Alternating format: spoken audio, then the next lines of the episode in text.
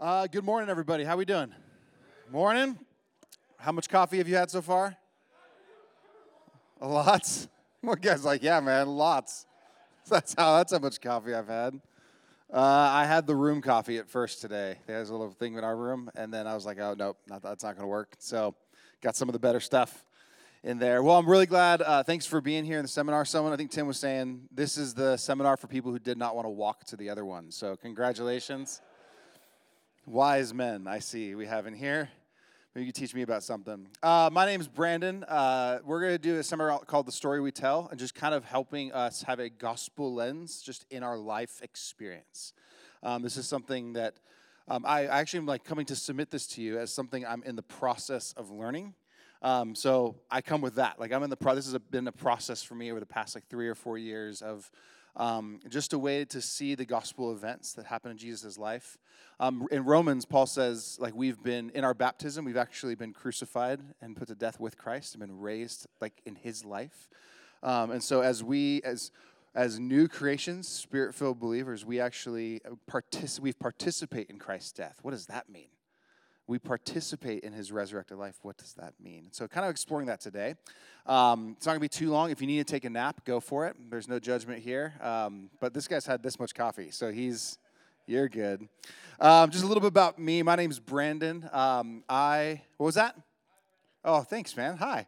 My, my name is Brandon. Uh, my my family's actually up here with me this weekend. Um, I did uh, the pastors' retreat a few weeks, led worship for that and they were supposed to come to that. Um, lots of them got sick.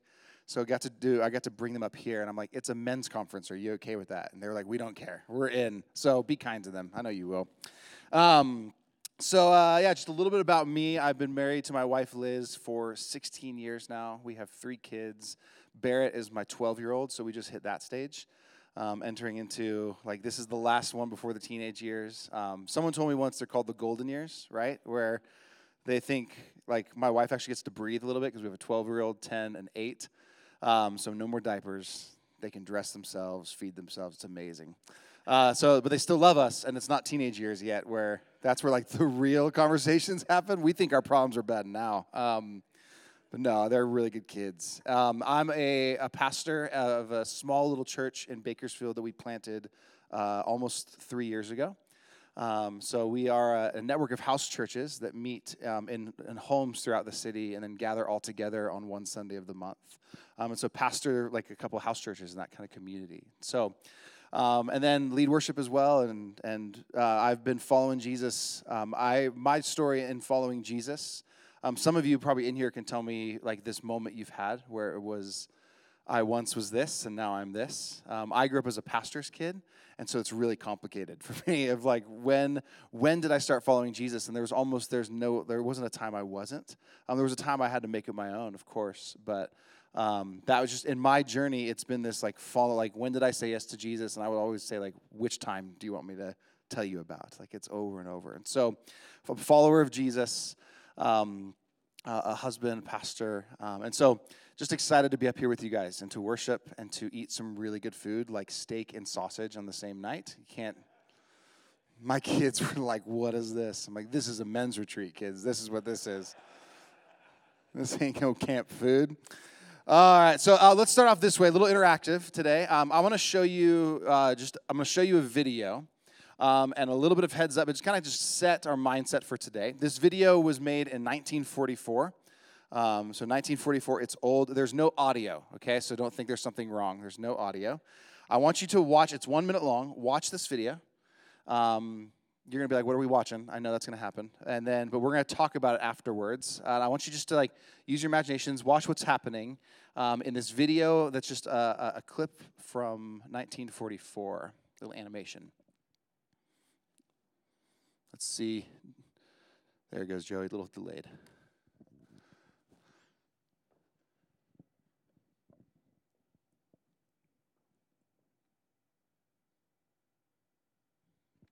All right, riveting, isn't it? All right, let's have some interaction.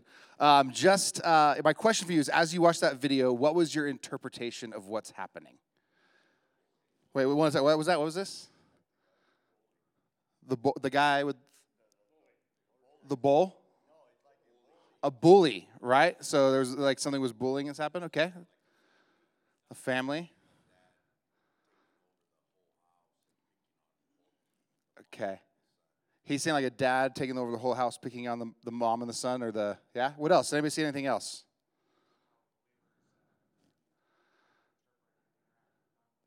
Okay. How, how like believers try to interact and interpret with non believers. What else?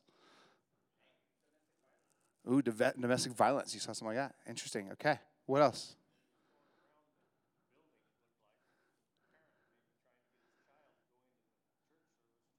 Ah, okay. Yes. Okay. Anything else? Anybody see something radically different? You're like, I saw this. Uh, how about you? What's your name? Chris.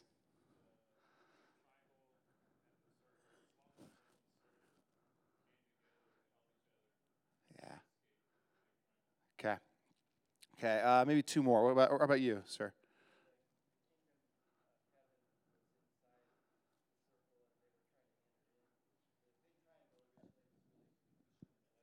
Yeah.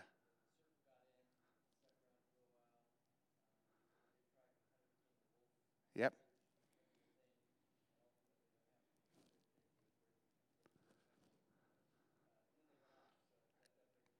Okay. Good. I bet if we went in here, we would all have like, oh, I saw something like this. I saw something like this. Can I? I'm gonna tell you what the video is really about. You ready for this? The video was made with random triangles and circles and squares by psychologists that just put random things together and went, oh, now it's to do this, and now it's to do this, and now it's to do this. There was no story to it. But what did we all intrinsically do when we started watching this video? Yeah, we went, there has to be meaning to this. There has to be story to it. Why did we all do that intrinsically? Maybe there's one or two of us in here that were like, lines and shapes, and you are, God bless you, sir. Like, you need some imagination, all right? There's some people, a friend of mine's like that. He's like, nah, just lines and shapes. But as we watched it, here's, um, we intrinsically, we um, intrinsically told a story in our mind, didn't we? We are story creatures. God has designed us to be storytellers, meaning makers. All of humanity, this is how we've always been. We tell stories. Have you ever like known somebody that's just an amazing storyteller? You said that they just capture a room, they capture our attention. We are story creatures, intrinsically built and designed into us. Just for an example of this, um, see if this works. Joey?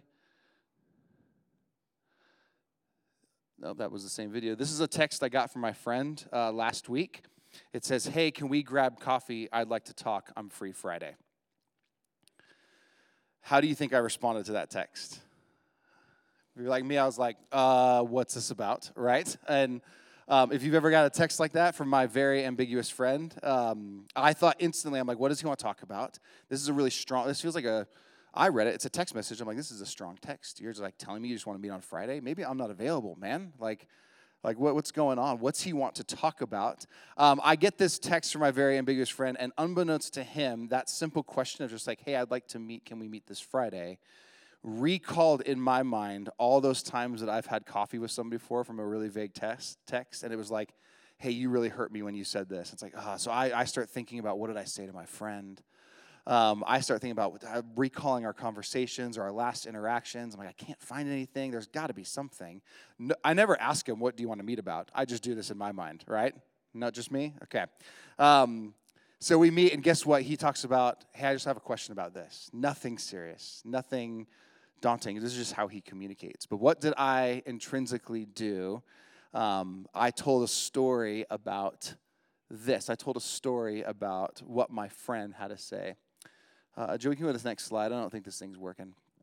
Yeah, you can help me out that. Um, we met in a coffee shop and it was fine. And I think if we were honest with ourselves, we all do this in our lives all the time. We tell stories um, as our interactions with our coworkers and how we communicate with our spouses, with our kids, with the stories of even our lives. We do this all the time. We are story making creatures, we're meaning makers. And so it's, be, it's important for us, and what I want to talk about today is the, like the main story that we immerse ourselves in or we tell. I love that when God gives us His word, in his like in his providence and his goodness, he doesn't just give us like a list of doctrines, even though those are important, right? He doesn't just give us um, in his word uh, like a, a, a, clear like spell out, even like a like, like a spell it. This is exactly what it's like. Instead, what does he give us? He gives us a story, doesn't he? The story of um, redemption from the fall in the garden, from the from creation to the fall to to calling Israel to be a blessing to ultimately the Gospels. What are the Gospels about Jesus? They are stories, the truest of stories about the person of Jesus Christ.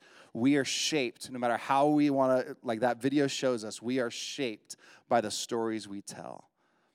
Like I think if we actually had some time together, even as we watched that that little video, I bet you we can almost find experiences in our own life that we've had that we actually like we're like, ah, this is what I see. Because we pull those from our own experiences. And so, uh, like, just for today, I just want to have a conversation um, about the goal for today's seminar is just to help us to have an actually like a gospel lens and how we view the experiences of our lives.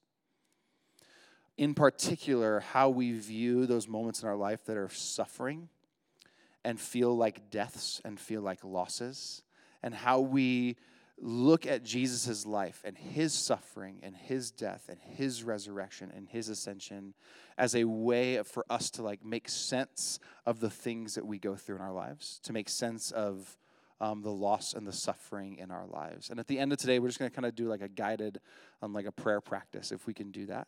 Would you guys be up for that today? Is that okay? Okay. Can we pray first, and then we'll get going?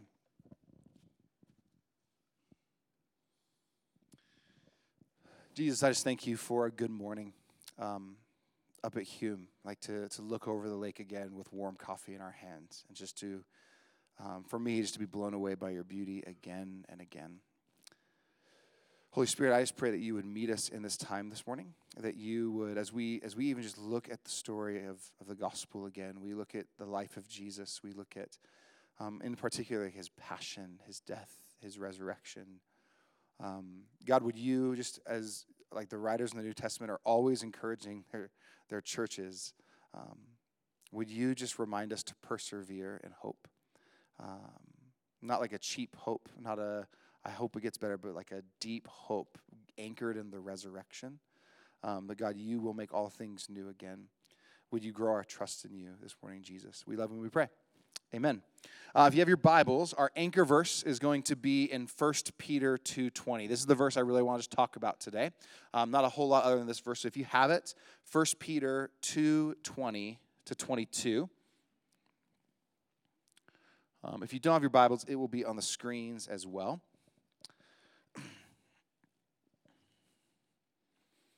give you some time to get there. Still hear pages going. Don't want to rush you. 1 Peter 2 20.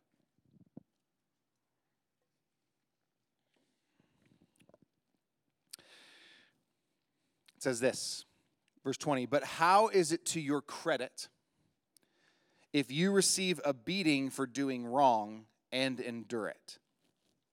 But if you suffer for doing good and you endure it, this is commendable before God. Does that make sense to you? Like, he's writing to a church, and we'll talk about the context a little bit, but he's writing to a church going like, hey, if, if you get consequences for doing something bad, like, what, what, what credit is that to you? But if you suffer for doing the right thing, doing good, and you, and you endure that suffering, this is commendable for God. Verse 21 To this you were called. What are we called to? To this you were called. Because Christ suffered for you, leaving you an example that you should follow in his steps. That you should follow. Just look at that verse 21 again. To this you were called, if you take away um, that part that's in parentheses, or after the comma, to this you were called that you should follow in his steps. Peter says, because Christ suffered, leaving you an example. Peter, in his letter, is writing to the scattered church that is experiencing suffering for their faith in Jesus. This letter is to encourage them to preserve in the faith.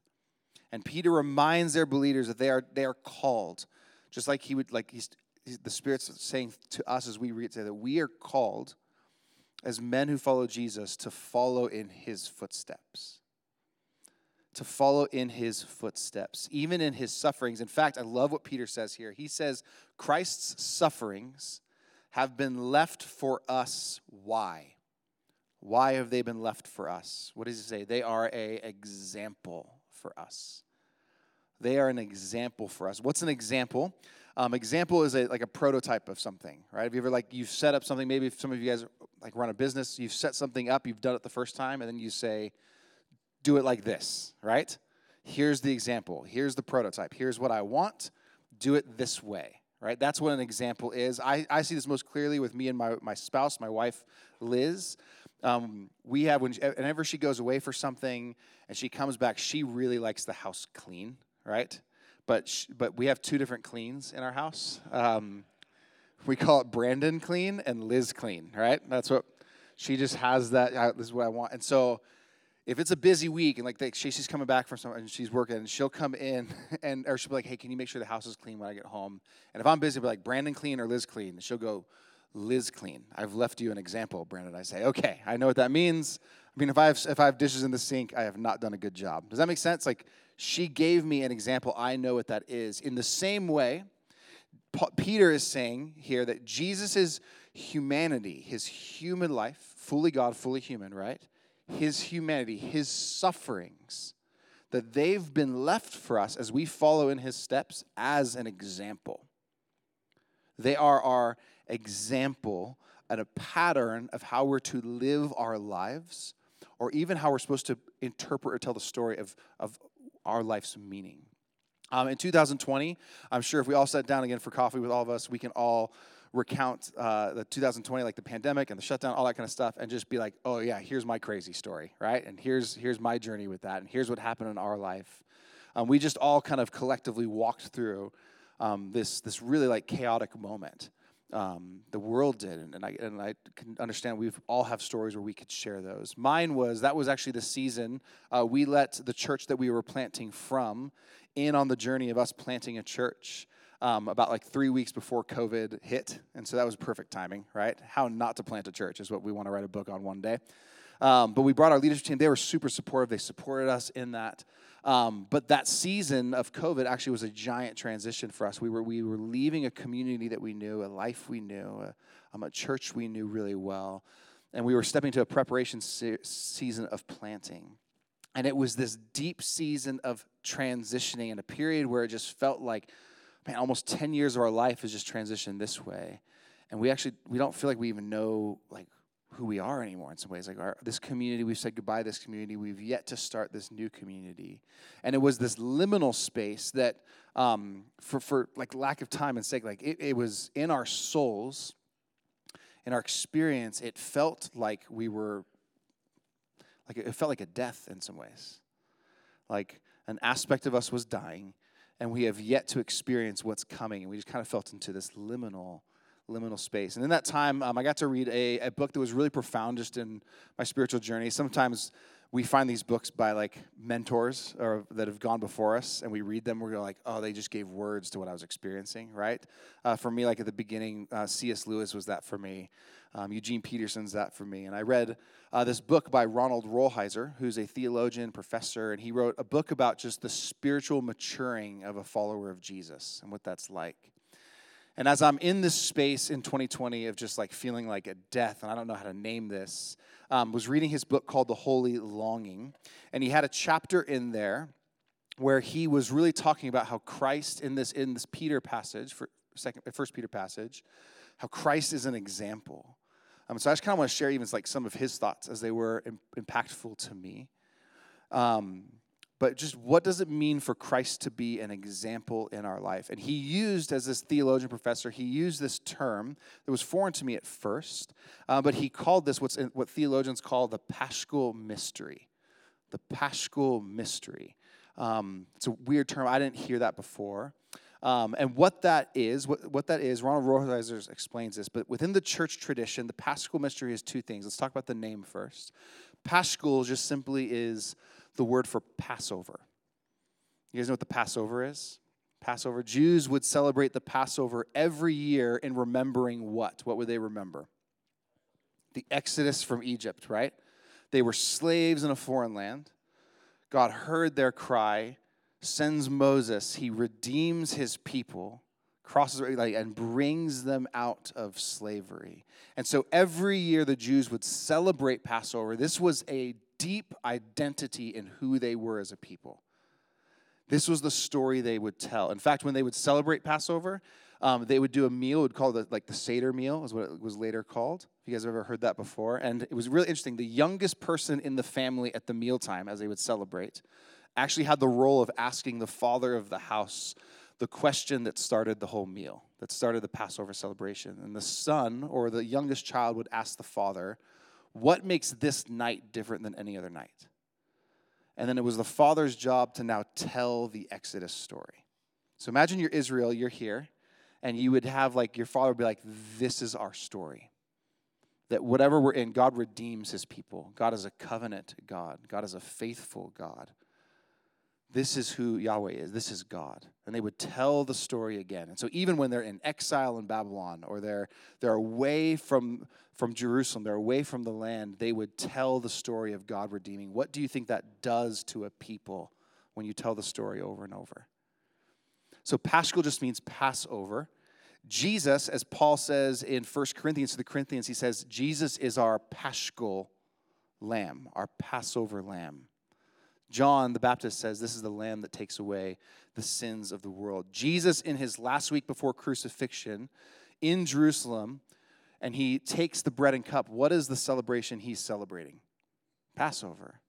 And he reinterprets this bread this unleavened bread, this cup of wine, as what he is about to do on the cross for our sins. What is about to happen in the resurrection. He becomes the Passover lamb. Passover is the story of God redeeming. The second word in there is mystery, and I think sometimes we can get a little like wiggly with that word. Like, what, what's a mystery? Like, ooh, right? Like, what does that mean? But in the Christian sense, in the context of mystery, mystery doesn't mean that something that's just baffling or like an enigma or like an unsolvable problem, but instead, a mystery is something that's been revealed for our understanding, but which we will never exhaustively understand. Does that make sense? It's been revealed, but it's like we've stepped into the depths of God. And as finite created beings, we will never fully know because we're talking about God. The doctrine of the Trinity is a mystery that's been revealed. God is one, but distinct three persons Father, Son, and Holy Spirit. We will never like grasp that fully, but we can still know it. Does that make sense? So, what Ronald Rolheiser calls here is he calls as we talk about what does it mean that Christ's example, he wants to use this word paschal mystery because the mystery, the paschal mystery is about the death that brings radical new life. In the gospel stories, we see Jesus and like the disciples, we are baffled that the Messiah dies. But he's told us the whole time, but on the third day, he will rise again. From death will come this new life, this resurrected life. Um, because that's such a strange word, um, sometimes I just like, for our context, to use the word like the gospel lens. The, a, a gospel lens. How do we view our light? Um, view our life in light of the gospel. So with that clearly, with that there, that's what like let's talk about what are the gospel events in Jesus' life. Again, this is his example for us. Um, and so five main ones of the gospel that I think really help shape and form our understanding of life. Um, nope. Can we go back? Is there one that says Good Friday on the top? There we go. This one. This thing's fantastic. Um, first one is this Good Friday. What happens on Good Friday? on Good Friday is the loss of life. Jesus' death on the cross. This is real death. Put yourself in the disciples' shoes. As Jesus is saying, This I'm, I have to go to the cross. Jesus is in the garden of Gethsemane saying, Father, like, would you remove this from me? But like not my will, but yours be done. And he goes on with this. This is not, the death of a Messiah is not what the Jewish people had in mind for what a good Messiah should be doing. But Jesus was listening to the Father's voice. Jesus entrusts his life to the Father, and he uses this gruesome death on the cross for our sins, for our redemption. The Passover lamb who takes the sin the world. Next is uh, one of the gospel events that we know well is Easter Sunday. I love Easter. I love celebrating Easter. This is the reception of new life. On the third day, when he's raised from the grave, he's conquered death. We know the cross, Easter, and resurrection. If you've been following Jesus for some times, you know these gospel events really well, but there's a few more. What usually gets overlooked in the gospel events is the 40 days. Jesus hung around for 40 days in his resurrected body. I find that one of the most fascinating stories to meditate on is just that, right? Isn't it interesting? Like he kind of shows up here and there. Um, he just like walks in through the wall. Like, what's that about, right? Like he just shows up. Uh, my favorite one is in Luke on the road to Emmaus when the two disciples are walking away from Jerusalem and Jesus just like kind of shows up. Like, what are you guys talking about, right? Like, what's this story? It's so it's fascinating. It's amazing. And they're just like, don't, are you the only one in Israel that hasn't heard? And they're talking to the resurrected Jesus about this. Like, I can't help this. I find like humor in that, a lot of humor of Jesus, like, oh, how about you tell me? And then Jesus tells them how this is actually what he, he, he gives them a big Bible study, basically. And then they don't even recognize him until he breaks bread, right? Do you remember that story in Luke? So, for the 40 days, though, of, of Jesus' resurrection and before his ascension, this is this time for the disciples of readjustment. They knew Jesus this way. They had to be taught and learned of, like, what is this that we're experiencing? We've experienced the resurrected Jesus. And then Jesus actually teaches them that this is what it should have been about. This is what it was. They're adjusting to this resurrection reality. The fourth part of this paschal mystery or this gospel lens is the ascension. This is where Jesus blesses and commissions his followers and he ascends to the right hand of the Father. Sometimes we overlook this is a really important part of the gospel that Christ has ascended into heaven. You want to know why that's important? Like, where is Jesus right now? At the right hand of the Father, ruling and reigning. This is king language. Right now, over the cosmos, over us in this room, Jesus is ruling and reigning. So important. So important to the gospel. Sometimes we overlook it. We do like, hey, Good Friday, Easter, awesome, let's move on. It's like, hold on. Jesus is resurrected in his resurrected body, ruling and reigning at the right hand of the Father right now. We have a king, we have a Lord, Lord Jesus. Jesus blesses his disciples. Go. He, he commissions them. Like, I'm with you. Go. And lastly, this gospel event of Pentecost. At Pentecost, this is where the Spirit of God rushes into the first believers as they're praying in the upper room, and they are filled with God's very presence and empowered as disciples of Jesus to preach the good news, to disciple others, to live resurrected life with the Spirit of God. Come on, right? These are the gospel events. The paschal mystery or a gospel lens is about the very first part, before all the rest, is first a death, and then new life, and then this process of adjusting to that new life. Um, again, in his book, um, Holy Longing, I loved how Ronald Rolheiser did this because he he kind of said like that's we all know this language. We actually sometimes need to like um, let's let's put in some colloquial terms so that we can like, understand this for our now and for our here and now. Because because often what we do when it comes to these stories is we unfortunately talk about the suffering death and this transformation mystery of christ and we often don't apply it to our lives. Other than saying yes to the gospel and following jesus awesome we don't do that. But what does it mean for us that christ experienced a good friday what does it mean for us that christ ascended does that have any, as, if it's an example, as Peter says, how is the ascension an example to my life? That make sense? How is, how is Pentecost an example? If this is the story of Jesus, how does this story now shape my understanding and my, and my story I tell about my experiences? In other words, we can fall into the malaise of paying lip service to understanding the facts about what Jesus has done. Praise God. But often we don't interpret it for our lives and our lived experience when we experienced a suffering or like a Good Friday. Or we experiencing this 40 days of like, I don't know what to make of this anymore. Right? Or experiencing, God, would you fill me again with like with your spirit? Um, or, or make me aware of that again. So Ronald Rolheiser used these names. This is his colloquial names I'm going to use just to help us frame that. Um, boom. Boom. The first one is this. In Good Friday, how we tell a story is we name our deaths. We name our deaths. We identify the seasons of our life that have ended.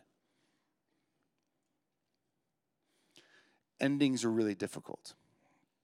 Sometimes life moves so fast, like we can't even recognize that something's ended. But once we realize that something's ended, it feels like a death. Have you experienced that before?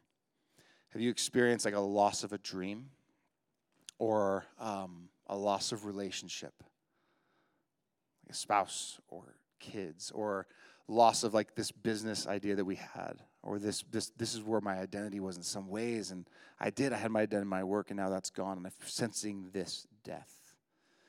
With a gospel lens, when we experience this, it's as if we can like look at Jesus and go like, "Oh, you experienced a physical death as well, a, a, a mourning as well." Jesus on the cross, he names that death. He says, "Father, into your hands I commit my spirit." And with that, he breathes his last. Naming her death. I had a, um, a friend of mine, uh, the, the last church that I served at, he was probably um, late 60s. And um, I just started working there, and I was the worship pastor and all into like music gear and all that kind of stuff. And at the time, and um, got to know him a little bit, and it was probably eight months in um, just to being there as this new pastor. And, and he, he said, he probably sent me a text and said, Hey, can we grab coffee? I'll meet you Friday. And I went, Uh oh, right? But he, he, he said, Hey, can we meet up? And I said, Okay. And he walked in with a guitar case, and he opened it up, and it was this Taylor 800 series guitar. So if you guys play guitar, you know what those guitars are, they're like, they're really nice, right? And they're really expensive. And I've always like wanted one. And he kind of sat me down, and with tears in his eyes, he just began to tell me the story of just like his experience with arthritis that's just happened in his hands, late 60s. And he's just like tears, going like, I can't play guitar anymore. This is all. This is what I did to bring me joy. I can't play it, but I want to give it. Like, and so he he gave me, and he gave the church. It wasn't mine. We used it. We had like junior hires playing on a Taylor 800 series. It was amazing. So I was like, you spoiled little kids.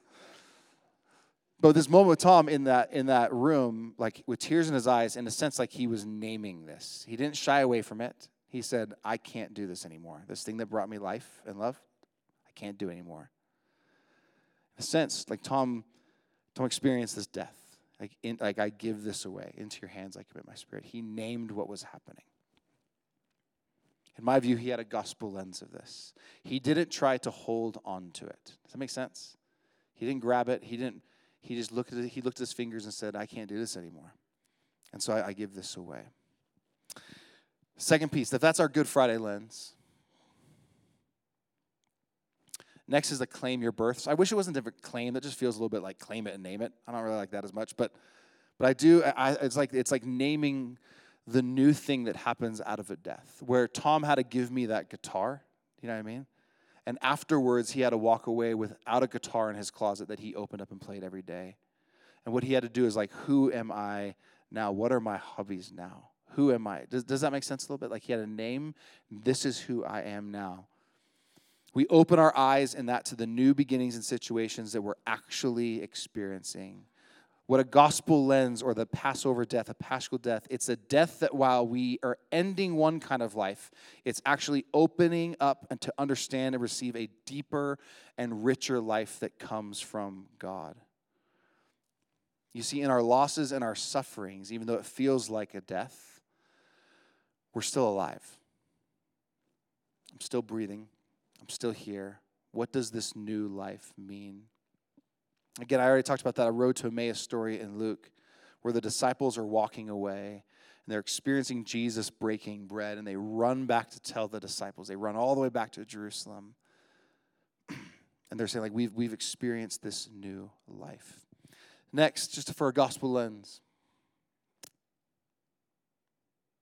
is this grieving what you have lost and adjusting to a new reality. For the most part, in especially the evangelical Christian church, we are really bad at grieving. Really bad at grieving the loss of a new reality. Change is difficult. When we experience a loss, and even in a new resurrected life, it's an adjustment to that, an adjustment to a new reality. In the gospel accounts, do you guys remember Thomas? That boy got a bad rap name, right? What's his name? Doubting Thomas. Like, It's nowhere in there. We just like to call him that. Like, what a legacy, right? like, but truthfully, if I'm if I'm in that room, if I'm if I'm there, I, I kind of identify with Thomas, right? What's he say? He says, I won't even believe until what? Until I put my until I touch it, until I touch the scars in his body.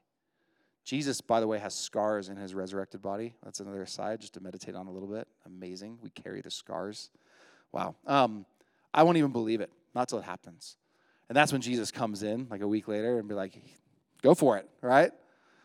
And Thomas is my Lord, my God. Like it's this response. But Thomas, sometimes we call it doubting. I I wonder if it's more of like grieving Thomas. Can you imagine walking with Jesus for three years? Seeing what you saw, experiencing what you did, and then he's dead, and you're telling me he's alive? Nah. Like, not until I not until I touch the scars, right? He I would say like he's grieving.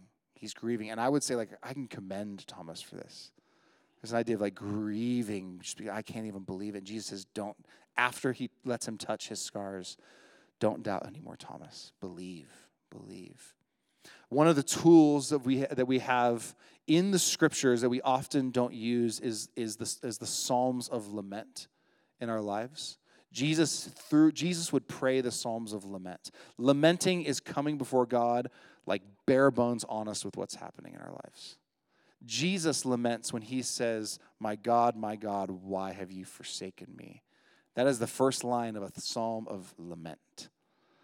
This lament, what God, where are you? What is what is going on? Um, our church does this really weird thing where on uh, the longest night of the year in, in December, we actually do a night of lament where we, we invite people to come and it's like we sing, we sing really bummer songs for a whole night. and, uh, and we don't like try to clean it up like necessarily and people get to like get to process get to share some stuff and it's actually been one of the, it's it's not like crazy attended but it's been a beautiful part of just our community of people saying like hey we actually create space where you get to come before god and say why and where were you? And are you so far away? Or my soul pants for like the for you, God, like a deer that pants for water. Where are you? In a dry and thirsty land. Like we allow people to do that. And there's a story of um, a girl named Amber um, who who who was there that night and it was just in a season of loss. Her husband just lost her job. They had no idea what to do. They've been praying fervently for this answered prayer request. And with this loss of a job, it's as if God just said no. And she was here that night and lamenting. And I've never seen, like, it felt holy. Does that make sense? Have you ever seen that before? Where it's just like, this feels holy, where you're so honest. And she did, I think, just in, intrinsically, what the Psalms do is the Psalms of lament are not just like, whatever, God, I can't believe you did that. Psalms of lament are fully honest, but turn towards trust at the end. Like it turns towards, um, but yet you're still God and yet I still trust you, even though I don't see any of it. Almost like Thomas. I'm still in the upper room with the disciples, but unless I see and he encounters God, we grieve what we have lost. We adjust to the new reality. It's that 40 days of transitioning from a death to this life that we have now to this like readjustment to that. Two more. Last thing is this do not cling to the old, but let it ascend and give you its blessing. This is often the most difficult part as we just kind of think through our lives. Oh, no, I just misnumbered it. There's a secret one you get to know nothing about. That's what it is. I can count. Um, uh, so put four, cross out five. You guys got it. We're smart men. Do not cling to the old, let it ascend and give you its blessing. This is the sense of like, what, what is the ascension? How do, I, how do I think about the ascension as an example in the disciples' lives? Um, it's really interesting in all three of the gospels, uh, the, the synoptic gospels, which are Matthew, Mark, and Luke, they're similar gospels. In all three of those, the ascension of Jesus is, is typically the same. He's Mount of Olives. He ascends uh, with the with the angels, and the angels say like, "Hey, he's coming back in the same way." They're all staring up there. It's a great it's a great story. Jesus ascends, but in John's gospel, John always does his own unique little thing. He doesn't have that exact story, but he does something more theologically. Um, when Mary in John's gospel encounters Jesus in the garden, she mistakes him for a what? Does anybody know? a gardener, right? That's be- like, it harks back to Eden imagery.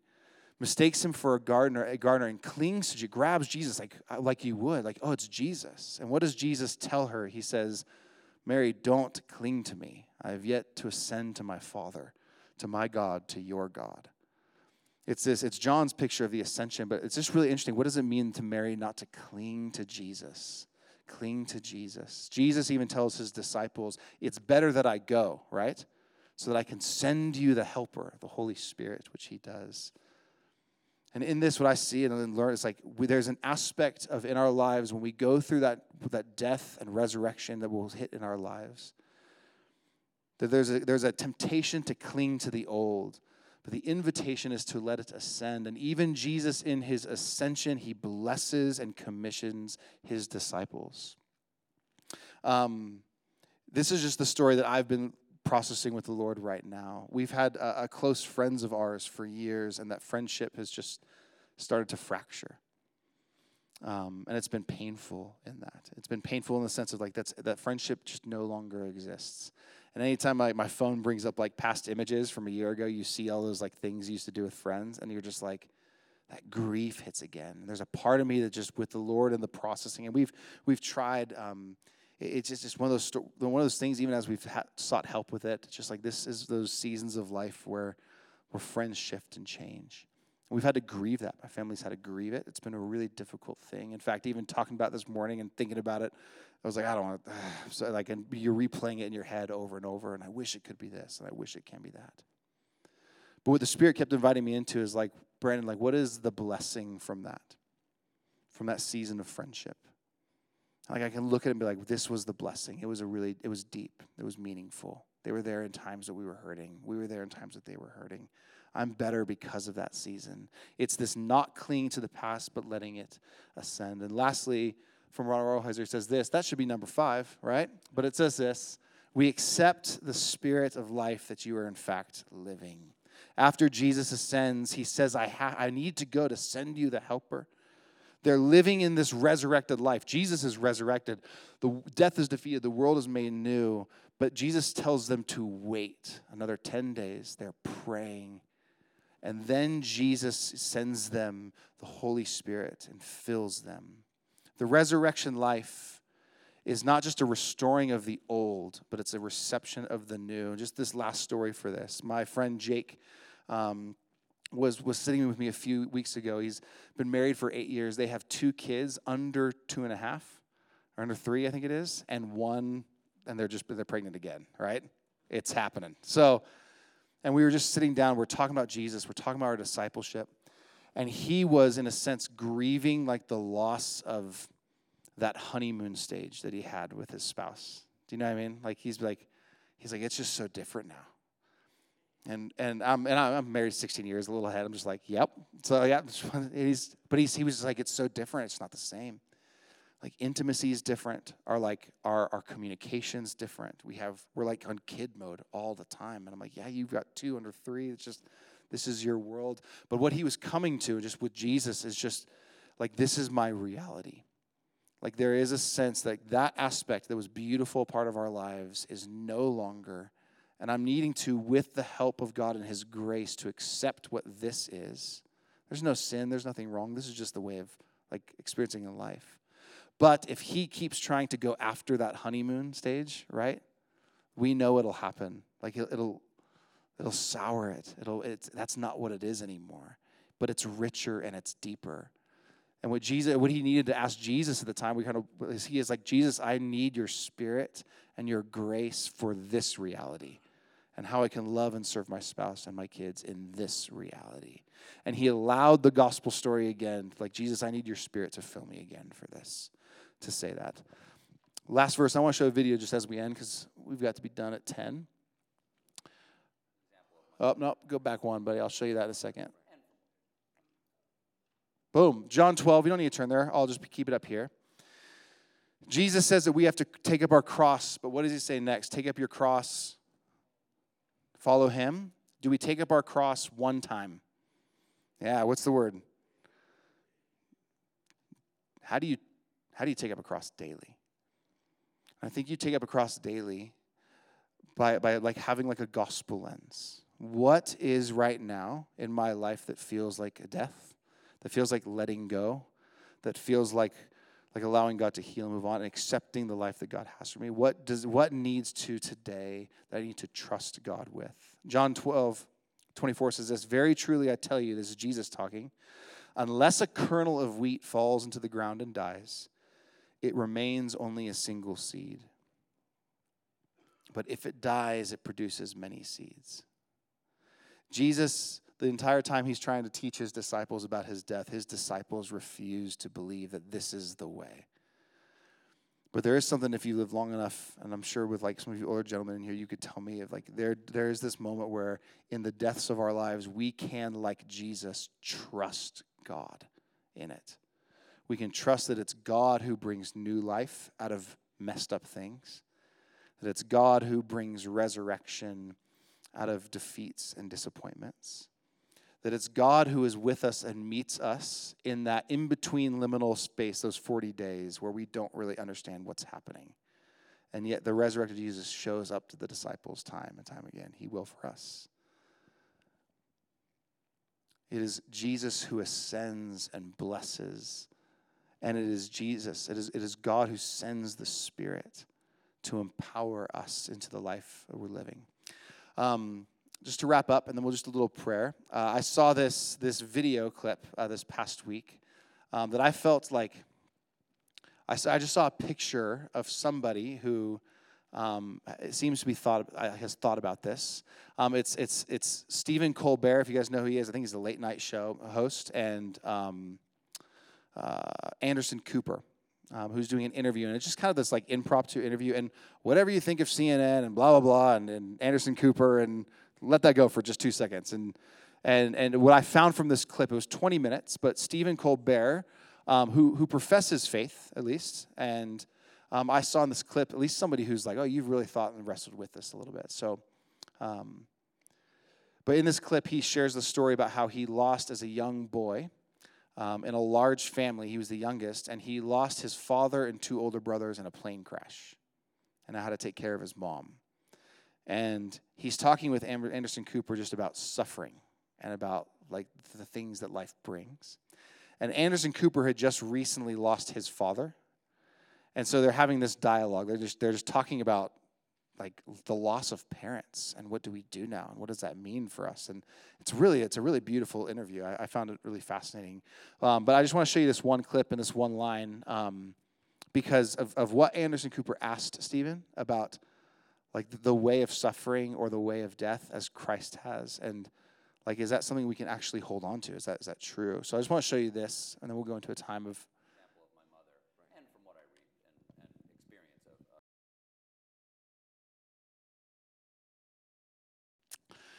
So, I, I saw that clip and just I saw a picture of um, somebody just accepting, like I, I can't change this, but what I can do is trust with it. What I can do is trust with it. And so, um, as we, like we watched at the very beginning of today, we watched a random couple triangles and a circle and a box. And we all told a story about it. And in the same way, like we will in our in our lives, in our in our in our steps of following Jesus, we will experience things, or God will bring things in our life, or allow things to happen in our life that will feel like like lines and boxes. Does that make sense? Like what's happening here? I don't understand at all. This feels like a death. This feels like suffering. I don't understand what's happening here. I think the invitation from the Gospels and from Jesus and from Peter, when he says that Christ's suffering are an example for us, is to like we talked about just like is to actually look at the story of Jesus and say God what are you doing in this current moment? And what how are you asking me to follow in your steps? And what example of yours can I see can I find can I apply to my life? That I can actually in the moments where it feels like Good Friday name that death. That actually in like I can trust your resurrection life. Um, that I can like let go and not cling to the old that God, you will fill me again in this new season with your spirit. Would you do it again, God? So, can we do a little prayer practice? Um, just, to, just to ask God just to meet us, to ask the Spirit just to meet us in whatever journey. I, with as many people as here this week, um, there's no way um, that we also don't come with all of the stories that we've been thinking about all week or living in all week. And I would just love just to give a little bit of space um, for the Spirit to to speak, uh, for Jesus to just speak to our hearts again, uh, to come before Him with um, our journey and our story, and to allow Jesus to again tell tell the gospel story to us. Um, with the hope that our trust deepens in God. We can trust God. If Jesus can trust God with his death, the invitation for us is as well to trust God's with our deaths and that he will bring new life. Um, so I just want to invite you to pray, whatever posture that is for you. Um, if you if you pray with open hands, pray with open hands. If you just need to like close your eyes and bow your heads, do that. Whatever your posture of prayer is. Lord Jesus, Son of God, have mercy on us. Have mercy on me, a sinner.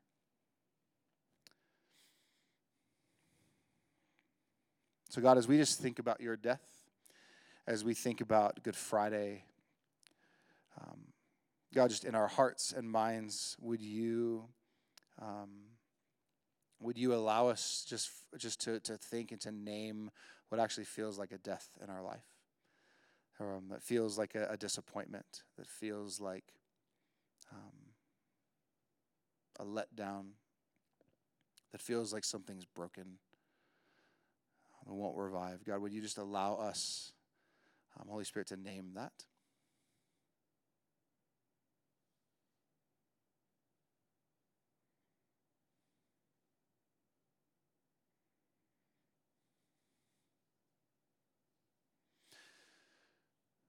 God, would you, by your grace, like with your mercy, would you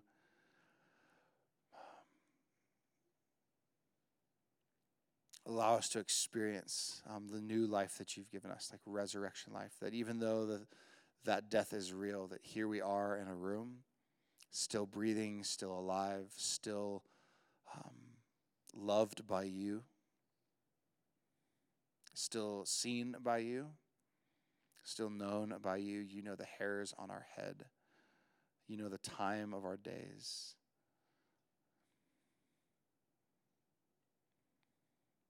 And so, God, we just, we, in that sense, we thank you for being here and alive and present today.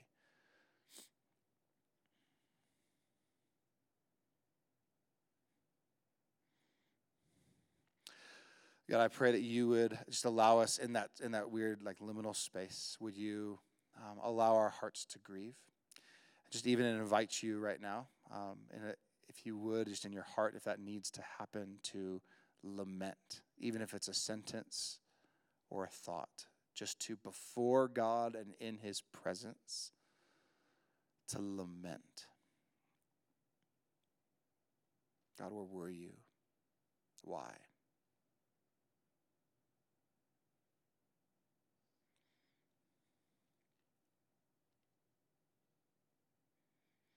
And even that lament, but to turn to trust. And yet I will trust you. God, you are still sovereign. and You're still good. And you're still worthy. And you are a God that holds and isn't afraid of our questions and holds tension really well. Just even in prayer before God, would you um, allow like even a release of the old, like Mary, like he tells Mary to not cling. As I said, yet would you even begin to release like a Good Friday death or the loss? Not cling. And even here, Jesus, um, in his like ascension, like commissioning again as a follower of Jesus to make disciples, to become a disciple what trust Jesus gives us. Like what he says, go.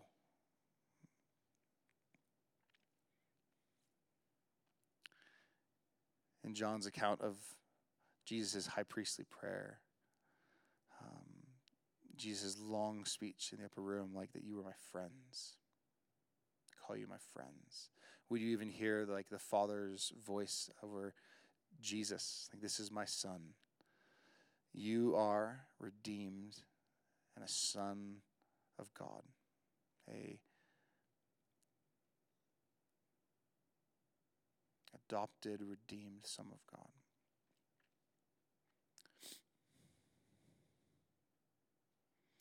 And would you just in prayer, like receive, ask God to fill you again? Ask Jesus, like the woman at the well did, ask him again for like the living water. Jesus says, You like you taste this water, you won't thirst anymore. Within you, a spring of life will well up and overflow. And just ask God again for, for filling. Holy Spirit, would you fill us again? Would you, like a reminder, a, a, a, filling of your presence? Like as we go into our life, as we go into this week, would you fill us again with your presence? Make us aware of you again. Would you empower us to be like carriers of your good news, of your gospel? Holy Spirit, would you bring healing where there needs to be healing, wholeness where there's brokenness? We need you, Holy Spirit. We need you to lead. We cannot do life without you. So would you come? Jesus, we just thank you for your goodness. We thank you that we are not um, alone. We thank you that you are well acquainted with our grief, Jesus. We thank you for the example that you left. We thank you for your sufferings and your resurrection and the new life you give. Jesus, we give you our lives this morning. We thank you for life. We love you. We pray. Amen. Amen. Uh, thank you, gentlemen, for being here uh, this morning. Um, you, uh, not many of you slept, so good job. That was fantastic. Uh, we're going to start in like 25 minutes with the next session. You're free to hang out and stay warm, or go do whatever. But um, be blessed today.